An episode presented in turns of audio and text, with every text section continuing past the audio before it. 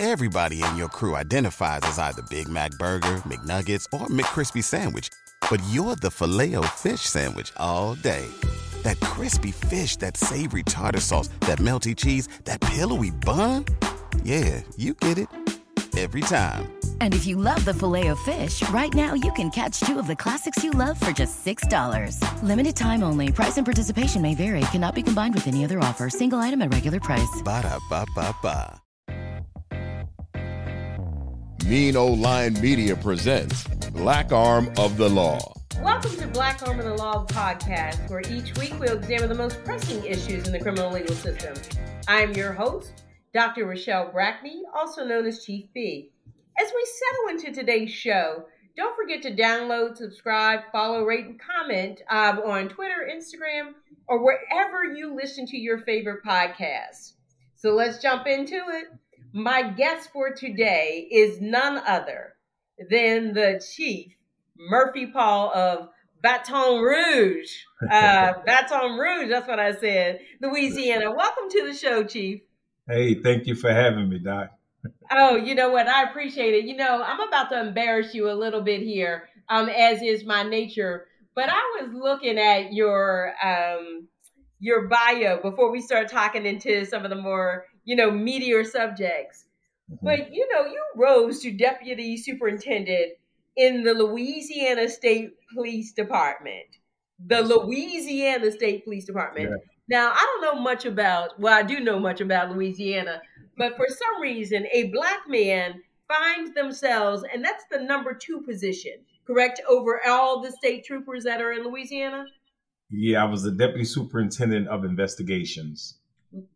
Uh oh. So they let you investigate all them folks in Louisiana as a black man that that was one of my responsibilities as a deputy superintendent. Yes, ma'am. I see that. Um, you had gaming, you had special investigations, you did the fusion center. For people who don't know what that means, that's gathering all of the intelligence. When you hear about what's going on right now, you know, in um, Israel, things that happened around 9-11 when we bring those up, Ukraine, all of the domestic terrorism things that occur here you had your finger on the pulse for what could be happening in the state of Louisiana and across the United States and abroad.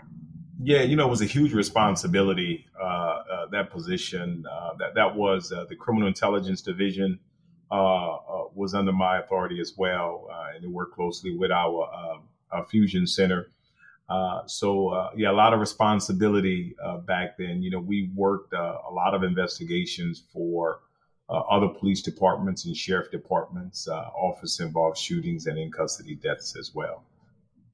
Well, you say that just so casually. Um, but one of the things I'm always most impressed with, um, not because I did this job myself, but when people take on training academies, writing curriculum, um, making sure that you um, spend time as an instructor for those people who are coming in either as in service means after they've been through an academy or parts of the recruit teams that are coming into there. You took on that job. What was your area of expertise um, in training with in service post certified officers and recruits well, you know, interesting. Um, uh, training didn't really come under me until I moved through the ranks. So, uh, you know, as a uh, as a uh, deputy superintendent, my first assignment uh, was support services, and training fell under that.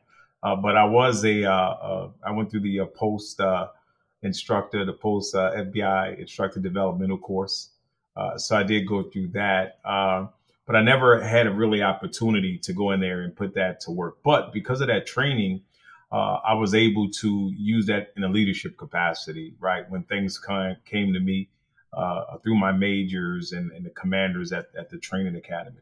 I tell you, one of the things that uh, that, that, that I learned fairly well uh, early on, uh, Doc, was when we, when we, were looking at training and, and, some of the changes that were being made uh, in our curriculum.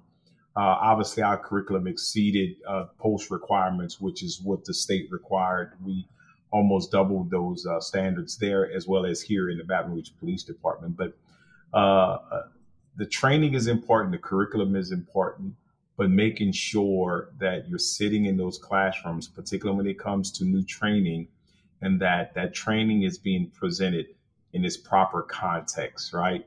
Who's doing the training uh, is just as important as the curriculum itself. You know, that's an important statement. How yeah. knowledge is imparted, right? How people receive that information and knowledge. I was talking to one of my um, classes, and I teach a class, a class on policing black bodies, and people always default to policy. They're like, well, if the policies, um, you know, we write the policies around excessive force or, you know, no chokeholds or any of the other ones that either campaign zero, 8 Can't Wait, that would solve it all. And I keep telling people that policies make people feel comfortable. But what does it doesn't do it doesn't account for how things are implemented, how you're trained on those policies, how those policies, no pun intended, are executed yeah. out in the field, particularly around policing. Yes, ma'am. Going through that right now, you know, it, it, it's really so important. You know, the saying policy, uh, uh, uh, culture eats policy for breakfast. That is that is so true, right?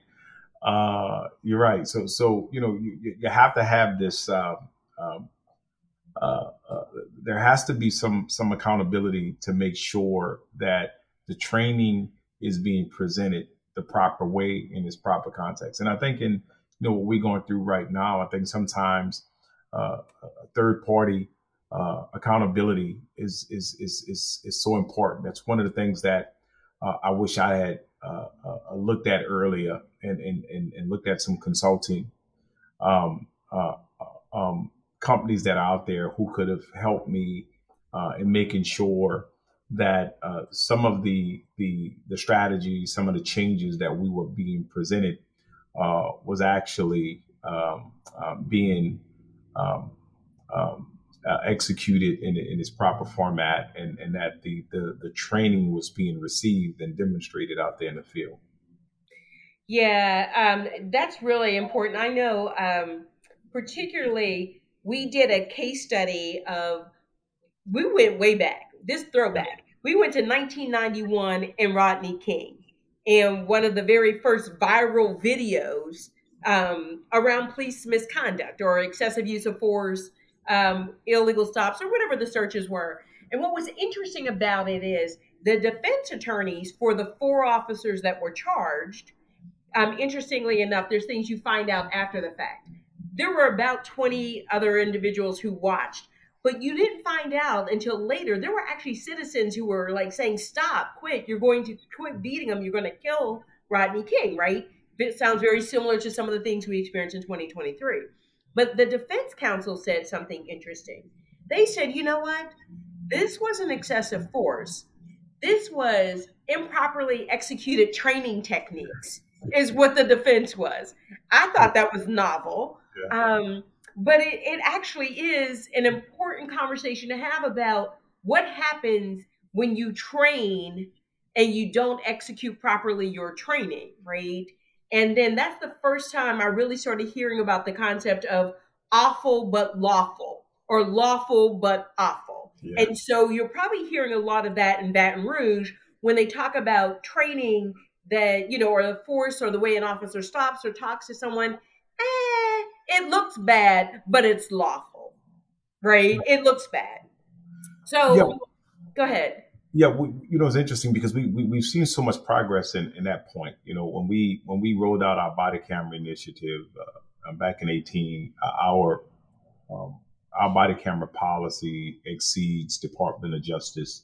The program uh, exceeds Department of Justice recommendations and we've seen so many uh, so much progress in that in terms of how we use it in our early intervention program uh, how we uh, uh use it where, we're, where supervisors are required to um, um do audits uh, more than uh, the recommendations of the department of justice but we, we've seen so many opportunities where we were able to identify behaviors that were not responsive that, that, that were not responding to the training and, and in the policy, and we're able to to make those adjustments, right? Sometimes through different coaching, sometimes through a, a, a, different supervision uh, uh, techniques and tactics, and we were able to get a few officers around. Sometimes it was just some officers were going through something in their personal life, right, and it was spilling over into uh, uh, their business world. So so there's been so much success in, in, in that piece, but but there are also those situations where you just talked about, right, where uh, the training or the perception of a policy was taught and then that behavior was continued and you realize well wait a minute we, we missed something right there right? So now we got to go uh, uh, uh, from the supervisor on down address that particular um, um, a part of a policy or the interpretation of the policy because of how that person was trained years ago. And and we have to go in and address that issue to say no there's been precedent that has changed since then uh, maybe we missed it in in service, uh, but we have to address it because uh, this does not meet community expectations in policing today. Right, and and probably didn't meet them back then either. And what's so interesting about it is because I really want to delve into your story in so many ways. It parallels the things that I went through in Charlottesville, but um, you find when you're trying to even implement policies that are safeguards or would appear to be safeguards for officers, they are absolutely resistant to even those safeguards, right? And what I mean by that is your body worn camera policy um, is probably one that provides more protections and level of protection to the officers and the community than what the DOJ says but then mm-hmm. the officers will do things that undermine those protections, right? Because anytime you have a human being involved, um, there's going to be there's going to be loopholes they find, or there's going to be ways they violate the policies. Um, particularly, I found in Pittsburgh when we first started doing body worn um, cameras or the mics first, um, they would leave them in the car, or they would turn them off, or they would do some other things that even if it was um, uh, forgetfulness thing gives the appearance of impropriety. And so I know you went into Baton Rouge in June or July of 2018? January. January of 2018. Mm-hmm. And, you know, municipal policing is very different than, let's say, state policing um, and very different than campus policing mm-hmm. and is mm-hmm. very different than urban, urban versus rural policing. So when you move from someplace, and often you hear about the state police across all of the United States as being very highly regimented, highly disciplined, um, highly trained individuals. That doesn't, and it, it works really like a military organization. Like it really does, you know, even the language you use, superintendent and colonels and, and deputy superintendents and colonels and things like that when you come to Baton Rouge in January of 2018, what was your experience um, in that moment when you first arrived there? Yeah, you know, I didn't get the memo. Obviously, uh, it, it is a big difference policing in a, a city uh, like that, like like this one, and then coming from state police uh, in, in in my years there. Uh, but you know what? What I came in is, is, focusing on what I thought was the leadership piece, right? Um, uh, my, my, first months coming in, I, I was actively listening. Um, I visited every district, uh, talked to uh, as many officers within the department, both civilian and police, um, to hear what they had to say, not just about the police department, but also about how they view the police department, how they saw uh, the, the, police department, uh, but as well as how they saw the community they serve, right? And, and I spent a lot of time uh, taking a lot of notes uh, on on what I heard, and and and I also did the same thing from the community standpoint, right? Uh, came in listening to the community, going to as many community meetings, listening sessions as I can, and I think I began to to to to to to form on, on what I believe to be uh, some of the challenges in community police relations. Uh, we were fortunate because uh, I also had uh, external um, uh, support through IACP and the Collective Healing Grant. So we were fortunate to be a recipient of that initiative. So we had Louisiana State University doing a surveys and assessments on the internal culture while the the uh, Southern University was doing the same from community, uh, doing community surveys to to see how we were viewed. So I had a lot of information coming in through uh, obviously our higher education institutions, uh, as well as what I heard firsthand from from people, and things begin to line up in terms of um, some of the challenges, particularly uh, in communities of color, and, and and how we were policing and what their perceptions were uh, of the police department. So, um, you know, we, we got together and knew that that community engagement piece and that building that trust was going to be critical uh, into moving forward as, as, a police department. So we spent a lot of time and energy uh, in, in, in trying to to do that and, and get the community involved. But it was challenging. There were roadblocks. There were um, uh, there was resistance, very intentional resistance, uh, I would say, to change uh, I, am aware that change in any organization, it's it's going to uh, it's normal, right? In, in, any industry when you're trying to present change, uh, but but because of the external influences that uh, that that we saw that had a lot of influence on uh, uh, leadership in the union, um, um, individuals in power, people with influence outside the department and how those relationships that they've had for so long really played into some of the challenges and obstacles to progress within the police department. You know what? So what's really interesting to me, there was a, uh, like I, I, I always take copious notes, um, and and I understand the value of bringing in a post secondary institution. One of the two quick things I noticed really um, was and then I'm going to ask you when you so get a moment to think about this about what surprised you, right? But the first thing I thought of is so you had LSU do internal, like what was going inside, and then Southern about what was going on in the community. Mm-hmm. Now, I know inherently what I believe the differences are and why each university was selected for the type of work that it does. Mm. Um, you know, I'm thinking to myself, you know, Southern is an HBCU um, very well esteemed. Um, shout out both my in-laws um, graduated from Southern, so I do yeah. know about that beautiful campus. Um, but you know, it's an HBCU. That means they black folks, right? They historically mm-hmm. black college and mm-hmm. university, yeah. and so there will be a trust issue around the community if it's something like Southern during the research. And I also know that LSU is not an HBCU, right? right? A very wealthy white community. Is that one of the reasons that we thought about having the officers or talk to the officers um, versus, say, Southern? Or, you know, or what was the difference between why choosing two different universities who are starkly different to deal with two very often starkly different populations?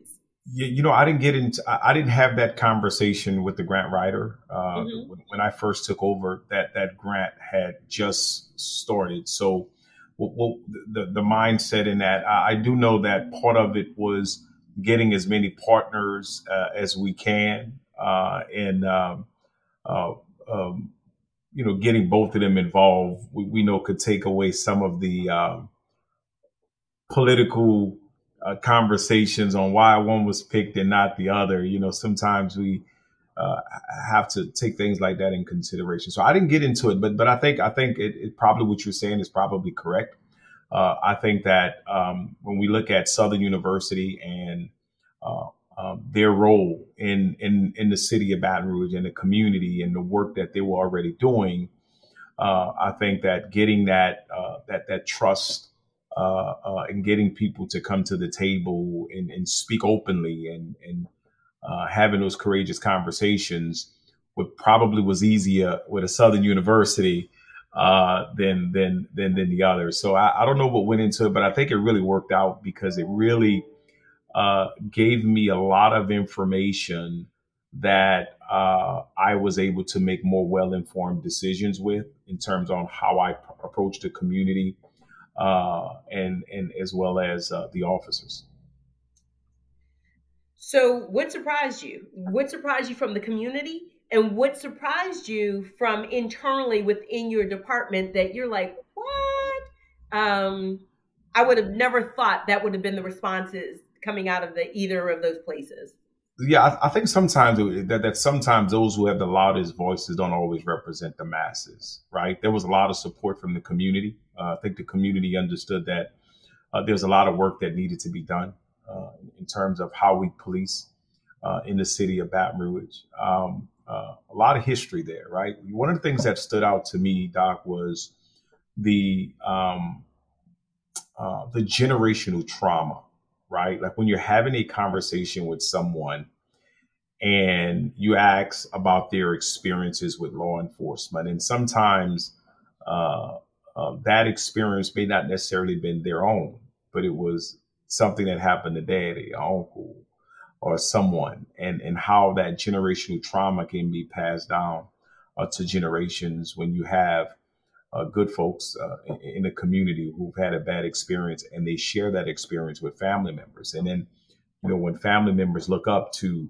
uh, someone, uh, how that could negatively impact uh, community uh, police relations. So when we began to have these conversations and created, we created opportunities where a contact between law enforcement and the community was based on uh, something positive and not a negative stimulus. It wasn't a call for service. It wasn't us writing a ticket.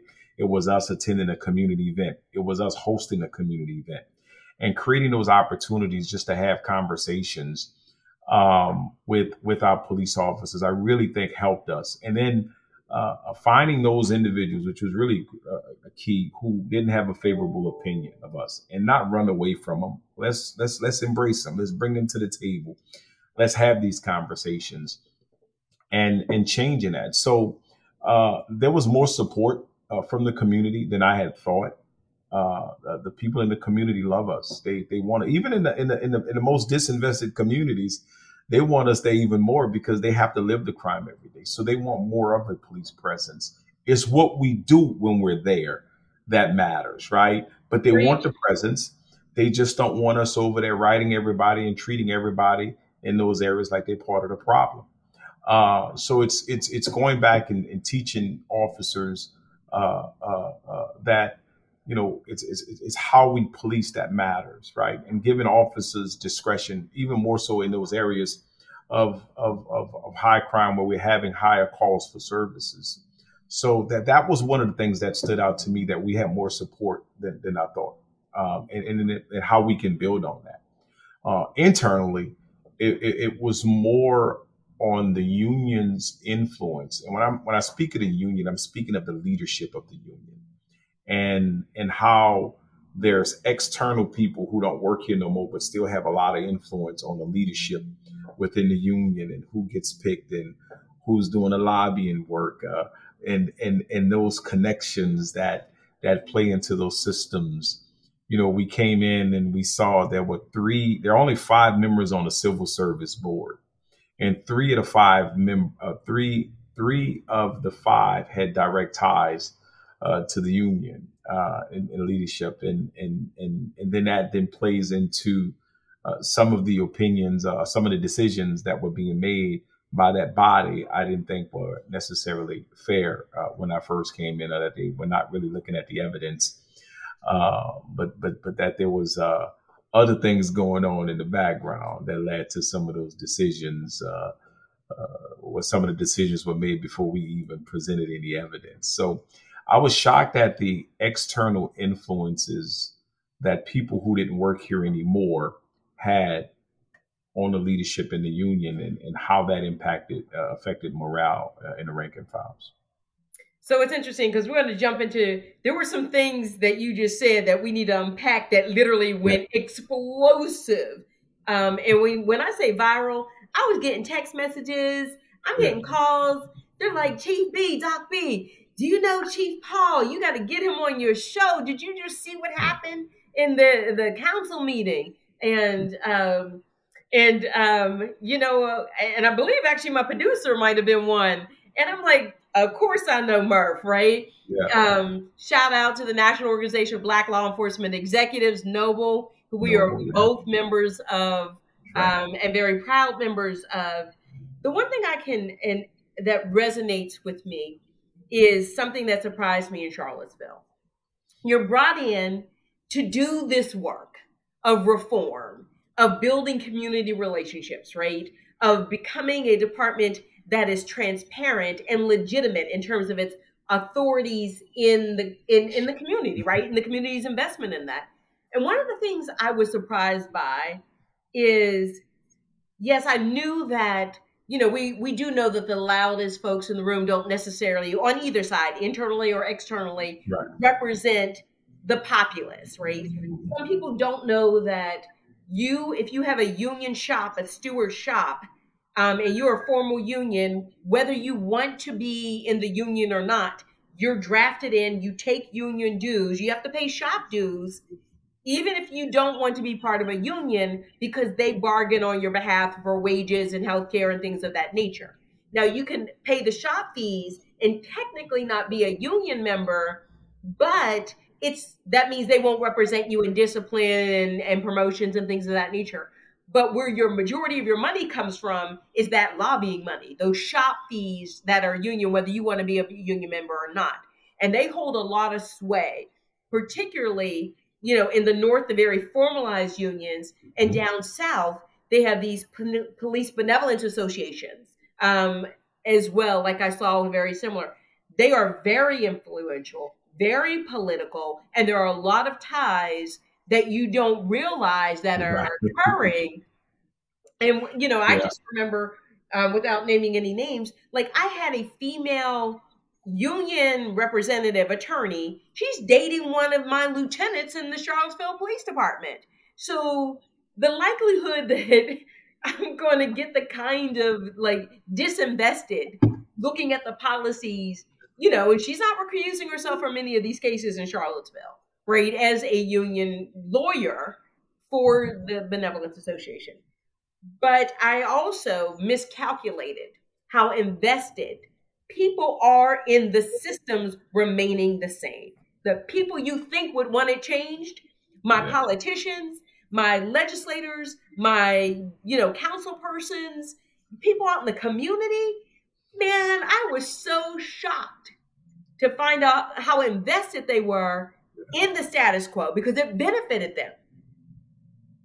No, you, you, know the relationships, and, and I think that's the piece I didn't I didn't understand and, and really have an understanding for, and how those relationships play out into so many factors, whether it's media relations, whether it's appointments on uh, a, a, certain uh, boards, uh, you know, whether it's a relationship before the city council, where I have to go before to get uh, anything approved financially, and and I didn't I didn't get that memo. Uh, you know, had I had that knowledge, I think going in, uh, I probably would have been a lot more strategic in trying to develop those relationships and work on it. But I didn't know. Uh, you know, I went in with this uh, uh, reading all of these leadership books. I just finished you know, uh, my, my FBI National Academy. And I just went through John Maxwell's uh, course uh, uh to become a certified mentor. And I, I spent time there re- reading all John Maxwell books.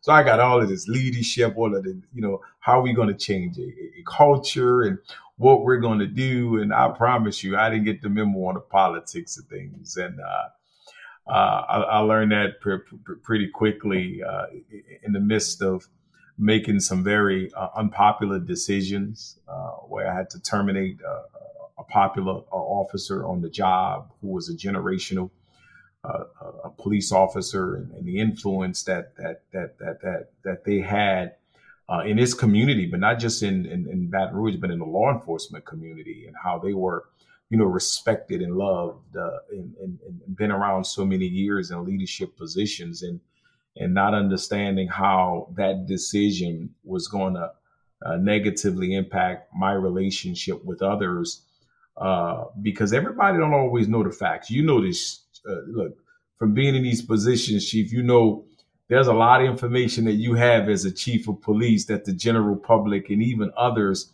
who are not involved in an administrative investigation that they don't really get to know and and and some things we don't share because we have to respect the process but then you just see how those influences that they have can form opinions of, of decisions and, and of you as a leader and how that impacts uh, not only morale within the department, but public perception of, of, of, of you as a, as a leader. And you know what you do? You strip my funding. Are you going to pay the attorney all the money that I already owe them for the bad cops that the Civil Service Board, where we're going to be here tomorrow, and none of y'all going to be here. And y'all sitting here trying to deal off these people's emotions, and some of y'all the problem. Jen Racca, you sit there, defund the police budget from a legal standpoint, and then come here because I don't have legal representation and I got to play lawyer to fight these bad actors. Let me just tell you um, what you just said. I'm going to unpack that for you, what, yeah. what has occurred for you over the last month, but it started before that. Yeah. You came in there much like myself. Like I did a business model assessment. Mm-hmm. You know, I've got my officers doing Strength Finders 2.0. I've got them doing predictive indexing you know, how they best fit in these spaces. I'm doing, you know, mapping job descriptions with their actual strengths and characteristics and traits. And I'm doing all these things that somehow, you know, dismantle nepotism, which they're complaining about, but they don't like this either, right? Because it actually is a much more fair system. I'm uncovering corruption in my department. I'm terminating people. Um, and I'm catching all sorts of personal hell from it. And don't know if I'm allowed to curse on podcast FCC rules. I have no idea. My the producer will take care of that. You face some very similar things. I mean, when you came in trying to do this work, culminating in the things that have occurred over the last, say, 90 days in your department, you were targeted. If I'm correct, they went after your family, your sons. They went after you. They went after, you know, your loved ones, um, partners, etc. I mean, this wasn't easy for you to go about this work because it was not only not easy, there was actual personal jeopardy and danger to you and your family, if I'm correct, and, and everything that I know, the conversations that we had, and what was public facing. Yeah, you know, there have been some some things that have happened, and and and, and I know some of that came out in my um, uh, my my words before the city council. Uh, I think some of that that that that, that happened over my, my five and a half right. year period. Um, the, you know, family should always be off limit. You know, they like I. It comes with the territory as the chief of police. If you want to talk about me, if you want to say this, like I, I understand that and I get that. That comes with the territory. I've always looked at that as just distractions to try to take you off course, right? If you stay focused on the mission, you stay focused on your plans and you do these things, all of those distractions and, and, and you pray, right? They, they take care of themselves. Um, but, you know, when we look at um, some of the things that have, that have happened, uh, I, I, I, never was scared. You know, I never was scared. let me let me say I wasn't as a, as a person because um, I, am I'm, I'm I'm just not going to live, live on fear. But when you start to you know, share photographs of my babies and, and, and my girlfriend and, uh, you know, run my, you know, a family member of mine's name and, and things like that. I, I, think things like that, you, you, really start crossing the line and then beginning to plot on uh, where I establishment I may, you know, frequent and, and what what they're going to do if, if, they catch me there or something like that. And you know, you, you, you go to looking at all of these things, and then you go to looking at some of those who were involved. And, and, and let me be clear, it's, it's, not the whole department, right? It's a small group of individuals uh, who are resistant to change, uh, some who, many who don't work here no more um, anymore. Um, and, and then you go to look at their background, right? And, and you start to look at things that they've done in the past and you begin to get this, see this picture on on on, on wow you know there is a possibility that that that there's some uh, um, um, truth to to to these based on their own patterns of behavior and things that uh, a couple of them have been done in the past that that cross the integrity line. Yeah i mean i i can be honest with you. I mean i the same thing you know it's okay. I mean i, I can't say that it's okay. The death threats that i received from my own officers you know, from mountain community, that's one thing. Um, but when I have to start bringing home pictures of officers who I tell my husband, who's a professor, he has nothing to do with policing, you know, watch. I heard they're circling our home now. They're sending officers to circle our home um, late at night. You know, I'm having to add additional alarm systems to my home. It's, I mean, that kind of stuff. It, it definitely, it's beyond crossing the line, and often it's a result of doing what's right with these extremely popular officers. You find that the sometimes the most roguish officers are extremely popular within the department, right? They're looked upon highly favorable. They get great evaluations, um, but there's lots of complaints often about them. You often hear about excessive force. You often hear about it, and in some re- ways, the certain individuals within the department. And you're right; it's not everybody they look up to them. It's like this is a cop's cop, right? They don't take any mess, right? We we we're doing things for the right reasons and we're just not getting the results because the system is going to fail us. We're going to have these liberal prosecutors. We're going to have everybody else. We don't like how it's being done, so we're going to have to take things into our own hands. And and oftentimes what starts out as a well-intentioned behavior quickly finds itself sliding down a slippery slope. Purchase new wiper blades from O'Reilly Auto Parts today and we'll install them for free. See better and drive safer with O'Reilly Auto Parts. Oh, oh, oh, O'Reilly Auto Parts.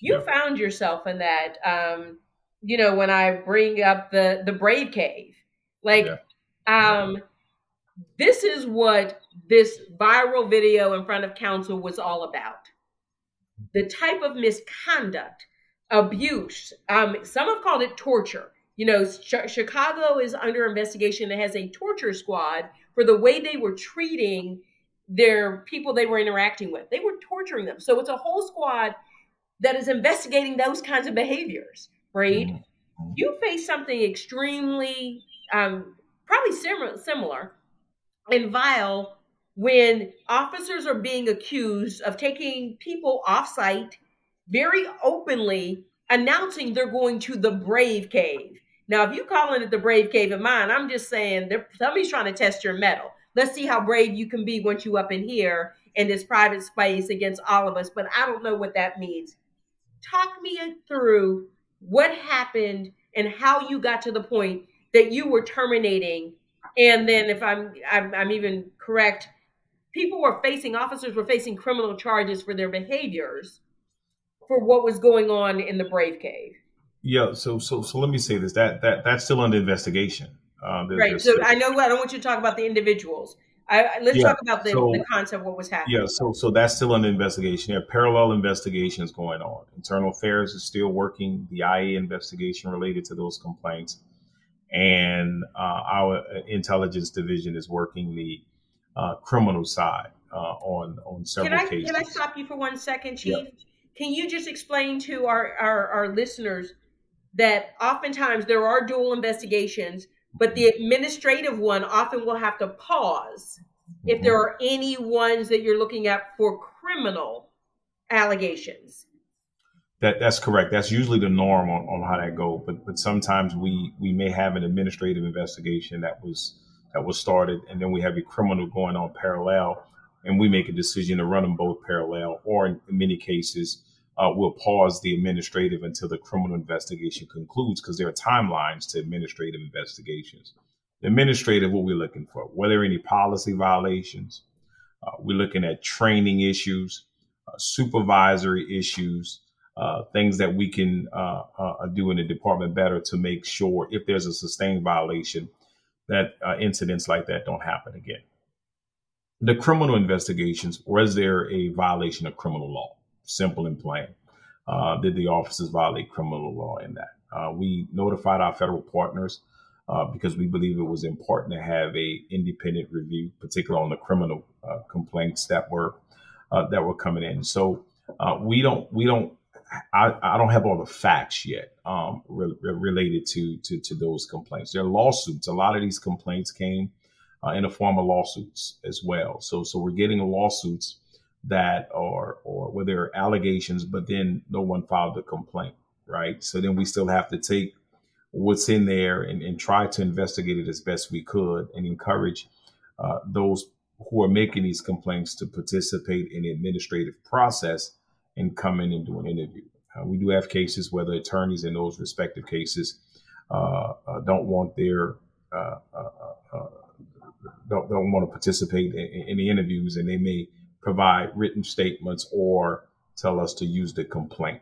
so so we have to navigate in, in, in those waters uh, to, to, to, to try to determine what actually happened in, in those instances uh, on each case.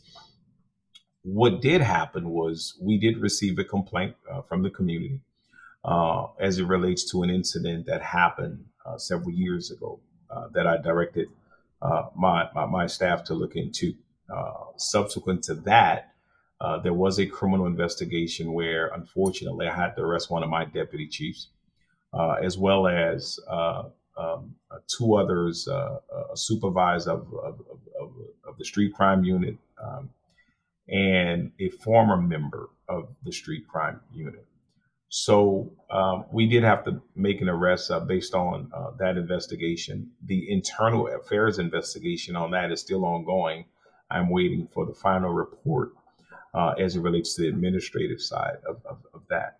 But that is, you know, some of the things that we're going to be looking at uh, is is this uh, a subculture within the department that that's that's that's specific to that uh, unit of those individuals who were assigned there?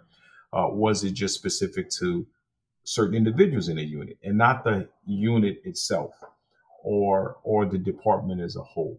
Uh, right now, most of our focus, based on uh, the information that we have, is is towards one unit. Um, um, we, we, we do have uh, officers, uh, we do believe, based on what we know at this time, that can still, at this time, do their job and they will reassign. Those officers where the evidence has been presented uh, were put on administrative leave uh, subsequent to those criminal investigations, and there's uh, some accountability on that piece.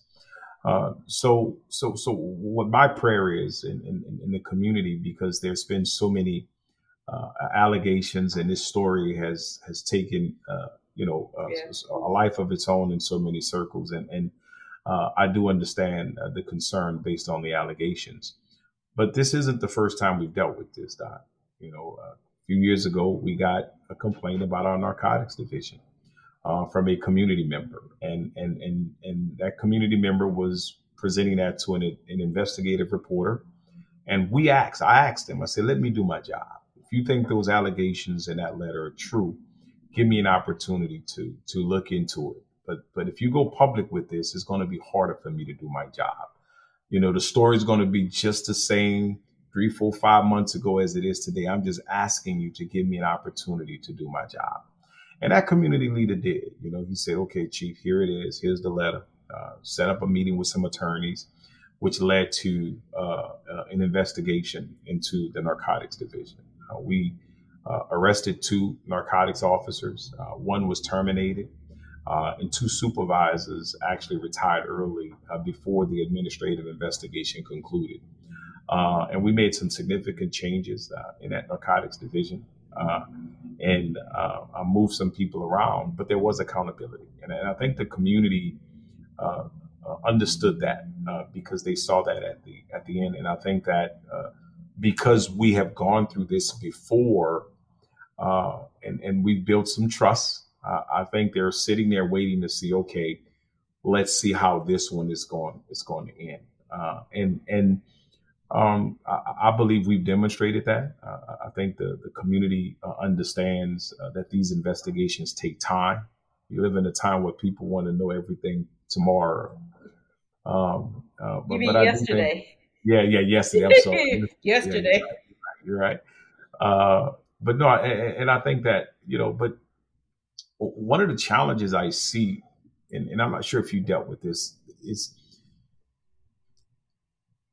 we haven't found a way. When I say we, I'm speaking of the police department and the union, how to still um, provide services that you are contractually obligated to hire an attorney and all of that. You can still do that without speaking out on on bad bad officers, and that's a balance that that they have to find. Uh, and I've had these conversations with them. You can still go out there and pay an attorney to represent them because you're contractually obligated to do that. But that don't mean on these cases when we have an officer who've crossed the line that you got to go out there and defend them as, as a member of, of the union. And I think that that's one of the pieces I think that we can do better at. And I'm hoping that the new chief, uh, through his leadership or her leadership, whoever that may be, can um, um, build on that relationship to to to help find that balance and show them how you can still uh, meet your, your, your your contractual obligations, you know, as as, as a union without going out there and supporting bad actors who uh, within the department. Yeah, um, you know what? Um, I'm finding, and research is actually supportive of this. And actually, if you think about under the DOJ umbrella, most of the consent decrees that are coming out, um, Pittsburgh in 1997 ish, we when I was still there, we were the first major city to ever enter into a consent decree in the nation. Like it was the first one. Um, and we got out of it. Not like Oakland, who's been in theirs for like 20 years, and they even got a DOJ um, team there. What we're finding out, and research is finding out, is these specialized units, these insular units. Um, at the time in Pittsburgh, we had a jump out squad. It was the same thing. It was a street crimes, supposedly dealing with high crime, drugs. You know, people don't want to, to have to have, go to their front door and someone's dealing drugs on their front steps. Like the, nobody wants that in their life, and I'm not advocating for that at all. But what I found in Charlottesville and and across other departments, it tends to be the specialized unit. We heard about the Scorpion unit, um, you know, in Atlanta. We heard in Memphis, you know, in the death of Tyre Nichols. It's there's this pressure to create these units to deal with some of the problems, but then the type of unit, what happens is it becomes its own unit and somehow starts to evolve, right? And like you said, you eventually have to start transferring people out, shaking it up because there becomes this subculture often that permeates the entire unit. Um, even if you're not participating actively, passively in the fact that what you see or you don't say or you don't respond to corrupts the whole the whole unit. One of your frustrations, um, as is mine, I fired literally um, six officers actually during my time in Charlottesville. I'm there three and a half years, and I fire a total, I think, of about close to eight to 10 officers. That's a lot of officers in a short period of time, right? So it became I was the problem. Literally, I was the problem. My city council person said, What do we do? Keep her or try and work with who we have? And I'm like, you, you if we if it's just me answering calls that's what we want the public deserves better than that one of your passionate and emotional responses both in your chambers council chambers or a meeting and then a post um, meeting press conference you you express your frustration with the systems that tell you to do your job but when you do do exactly what they hire you to do, they're the ones who are putting up the roadblocks for it. Yeah, you know, it's, it's it was so interesting because that that same body, I was there last year where I terminated a guy, and and and they gave him that platform to speak.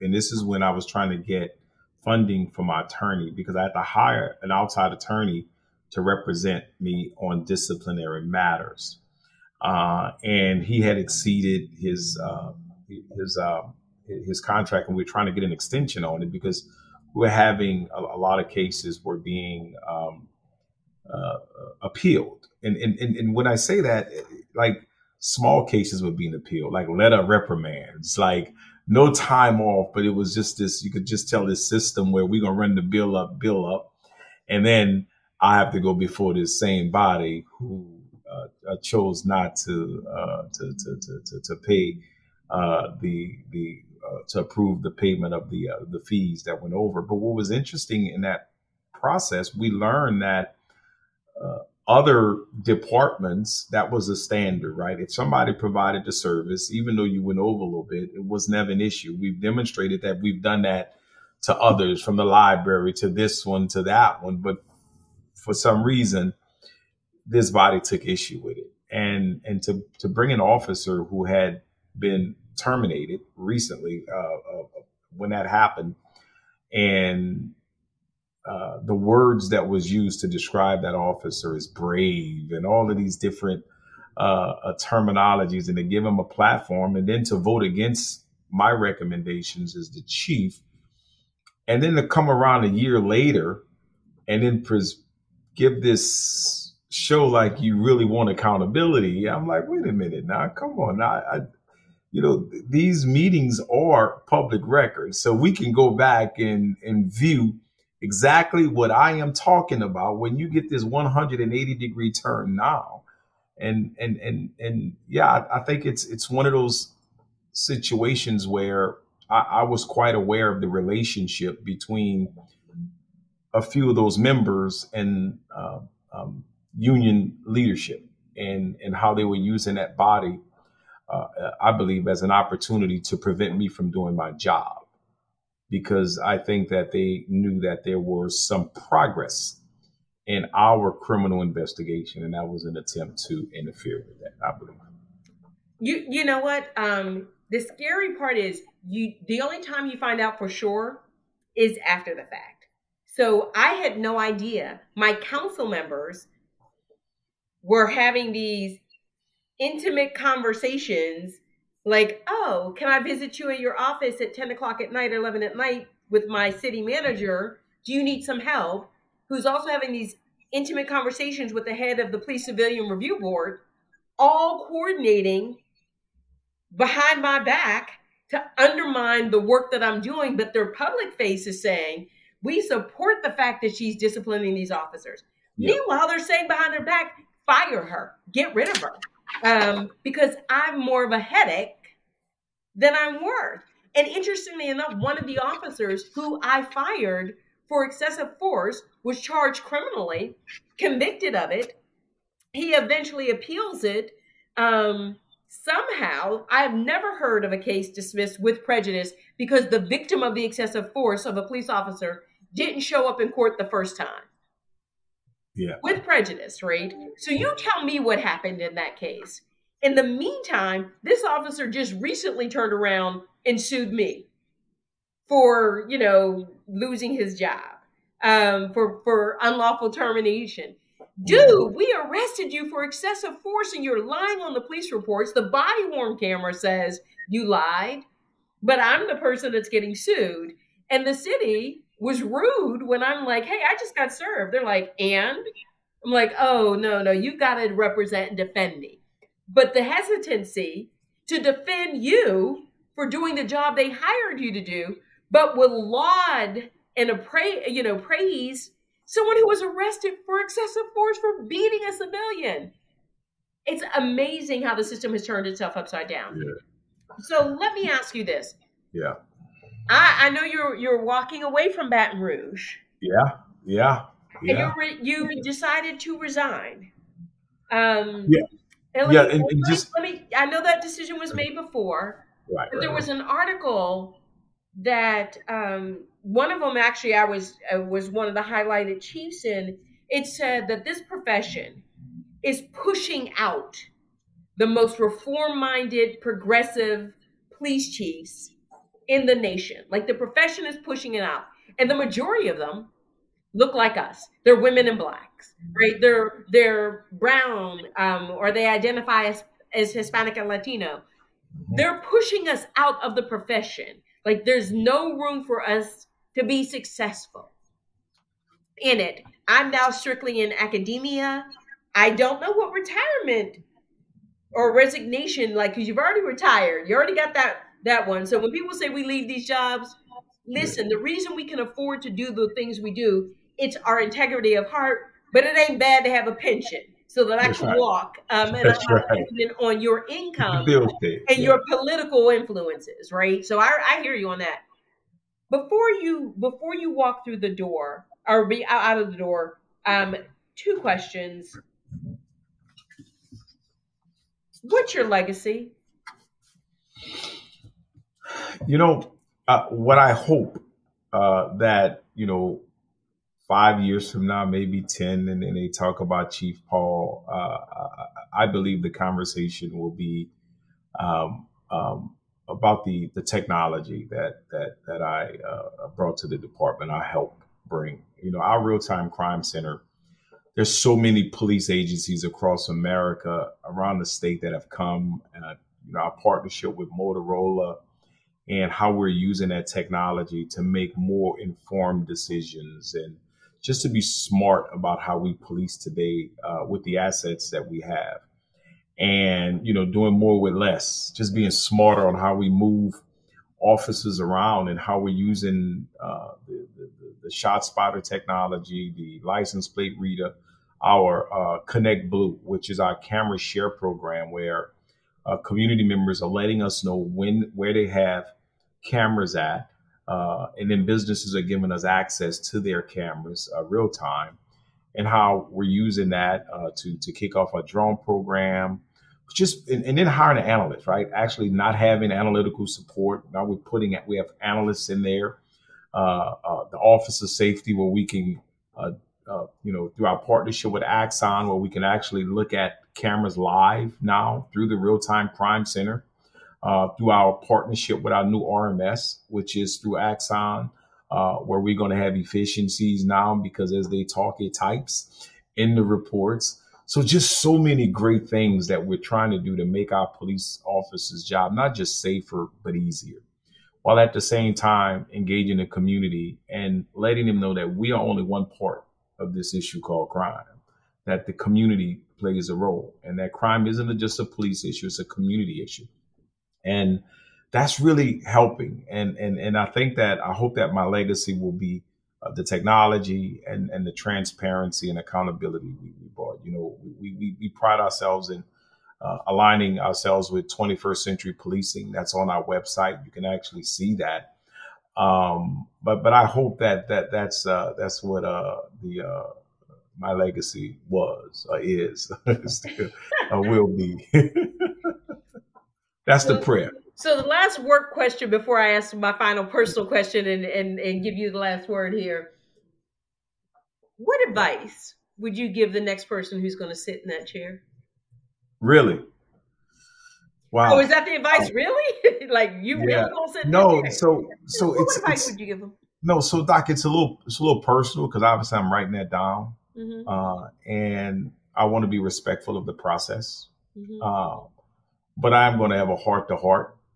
What I'm going to share is my failures. I'm going to share uh, the things I, I could have done better at. Uh, I'm going to share what I did in 2018, what worked, what changes I made in 2019. Every year we have a leadership retreat where we go about strategy, talk about what worked, what didn't work, what changes are we going to make, um, the challenges of 2020 and what we did in 2022 uh, in, in, in, in, in, to, to, to get our crime rate down. We're sitting at about a 46%, 47% reduction in homicides in two years. We said that we were going to have homicides down between 40 to 50% in two years, and we are actually uh, on pace to do just that. Our homicide numbers are lower than pre COVID uh, levels. Uh, so, so, I think that uh, being intentional with our strategies on, on fighting crime really help. But I'm going to share how I believe he can get that down another 25% next year,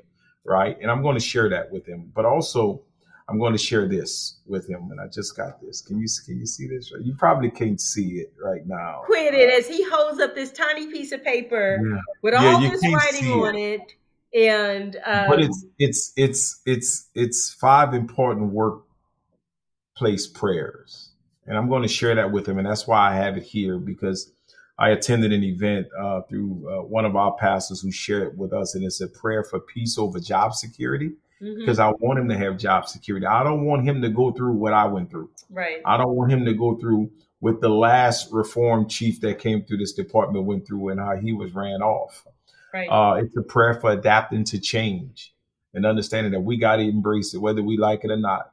Even the next generation, guess what? They're not going nowhere, but we are. So it's more important for us to make the changes than them. We just have to do more coaching, more mentoring, and more actively listening and what makes this next generation uh, tick. I'm going to share with him um, uh, the prayer for positive relationship, and hopefully that he can build on something that I wasn't able to do uh, with the leadership of the union, and a prayer for wisdom at work, uh, because you and I know you need wisdom to make these decisions because everybody's not going to always agree with them, but also a prayer for favor in your work duties.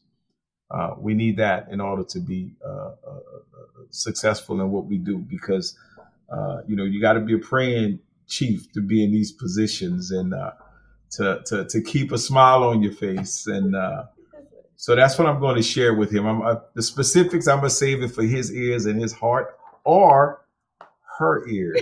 her heart. All right. I'm just going to say that. Personally, I think female Chiefs rock. I think they do a better job. I'm just saying. I'm probably gonna uh, somebody gonna talk about me uh, about that. But uh, I, am telling you that I just love the work they're doing at NOBLE and see how they're developing uh, our female leaders.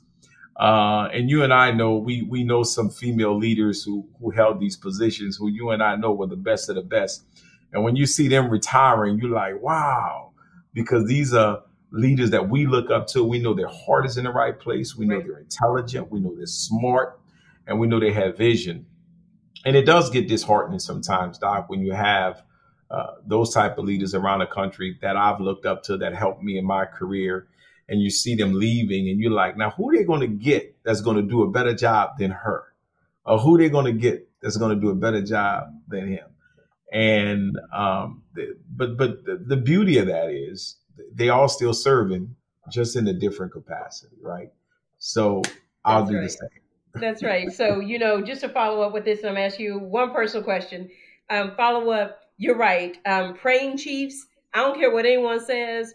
You know, I literally have as my mouse pad, and I you can see this, right? Someone yeah. made it for me. Yeah. Every morning, I would come into my police station and I would do Psalm 78, 72. And it says, And David shepherded them with integrity of heart and with skillful hands he led them right and so you know david shepherded with integrity of heart if you do this work with integrity of heart and yep. those god-given skills please baton rouge y'all don't know what y'all doing down there so my final question is yeah. all right so um, you know that both my in-laws went to southern i told you that um, right, my right. father-in-law's mother lived right off of plank road sunshine road over in baker um, great cook. Tell me about your either your gumbo or your etouffee. Tell me you can cook either one. Neat jambalaya. I got yeah, yeah. I could do a little jambalaya. That's that's my thing. I could do the. I can't do that too I can't do the gumbo. Uh, I, I save that for the elders who know what they're doing. Uh, but I uh, I learned to whip up a little jambalaya for them boys, and uh, I do have a little uh, recipe I use, you know, with a little, little hot sausage in there uh, on top with the sausage, a little shrimp, and um, uh, uh just don't tell it. Just a little tidbit of uh, crawfish ball. I just touch oh, it. Lord, Lord, Lord, he got the crawfish. Yeah. Folks, yeah. I want to thank my guest, um, soon to be retired again. Yes. Yeah. Chief Murphy Paul. Thank you for spending some time with me this afternoon. No, no, thank you for having me. Like, and I appreciate it. And like, I, I, I, I want to say this because I think, um, you know, when we talk about the challenges, and, and you know this uh, as well, and we talk about the systems that have made our job harder, right, and things. And sometimes in that, you know, we got to remember that in every department, in every department, there's good men and women that's out there doing the right thing every day. That's uh, upholding those values of loyalty, duty, respect, honor, integrity, personal courage. And we don't get to talk about them as much, right? Because uh, sometimes the, the, the toxicity it, it, it, takes the headlines. Uh, but I've been doing this profession for 32 years. How long you been in that? How, how long you? 38. 38 years. And have there been a blessing? Oh my gosh. And I couldn't know, do this work even with you today had I not right. been in this space. Amen. And that's why we always have to remember our why. Why we took this job. Why what led us to become public servants. It wasn't because of the money, right? And when you think about your career, when I think about my career and all the law enforcement officers who are going to listen to this podcast, and when you think about why you started the job, why did you want to serve? And then you think about in your career how many lives you've touched, how you made a difference in somebody's life. And I know when I talk to police officers all across America, everyone has a why and everyone has a story about someone who uh, they've impacted their life. That's what this job is about. And when we never forget that, when we never forget that and always remember why we serve, then we don't go out there and make some of the mistakes that we see some of our uh, some of the individuals we talked about today. We just can't forget our why and, and and just don't forget why we take this job and how we are affecting lives in a positive way every single day. That's what really matters. Thank you. I couldn't say it any better. Thank yes, you, Chief Paul. Appreciate yeah. you. Be well. So, what happens when you're a police chief and your actions, your behaviors go viral? Well, on this end of the shift report, we're going to talk about that. Chief Murphy Paul is the police chief in Baton Rouge, Louisiana. And about a month ago, a video that he did went viral. Um, he confronted a civil service group um, who basically funds the the the investigations, or if you want to think about the investigations, when someone's brought up on charges, discipline, they're the ones who do the funding for the police chief to have the attorney. There's also, you know, you bring them before these tribunals to, to have these cases. His goes viral because there were these investigations going on in Baton Rouge, circulating around things like it was called the Brave Cave. Um, four people were arrested. Officers were supposedly, allegedly bringing individuals to this offsite place, interrogating them, strip searching them, beating them. There was an investigative report that went out by the news. And the chief says, Hey, listen, I'm getting rid of folks. I am doing what I'm supposed to do. We have people who may be corrupt, an entire unit that may be corrupt. We've brought in the FBI, the DOJ to look at all of this. And the same folks that you are asking me to get rid of, you're looking forward to bring them back on. Or even to cut my funding so that I can do the proper investigations and discipline that is required, the follow up, the appeals, etc.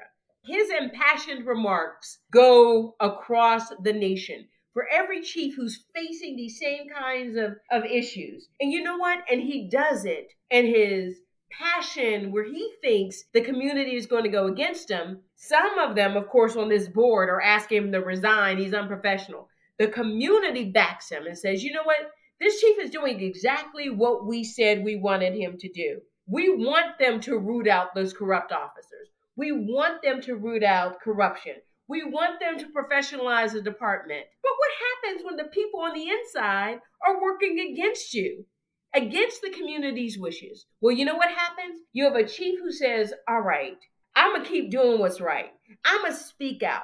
I'm going to speak out when they threaten me. They threaten my my children. They pass pictures around of his children into the police department, associating him, his sons, with gangs. They pass out pictures of him and his girlfriend. They start hanging out at his favorite places, hoping to catch the chief in an act of corruption. It takes integrity of heart to stay in that place. And at the end of my conversation with Chief uh, Murphy Paul, I thought I had it tough in Charlottesville. This man stayed. And you know what he stayed? Even though he's now resigning, that was in the works before this all blew up. He said, You know what?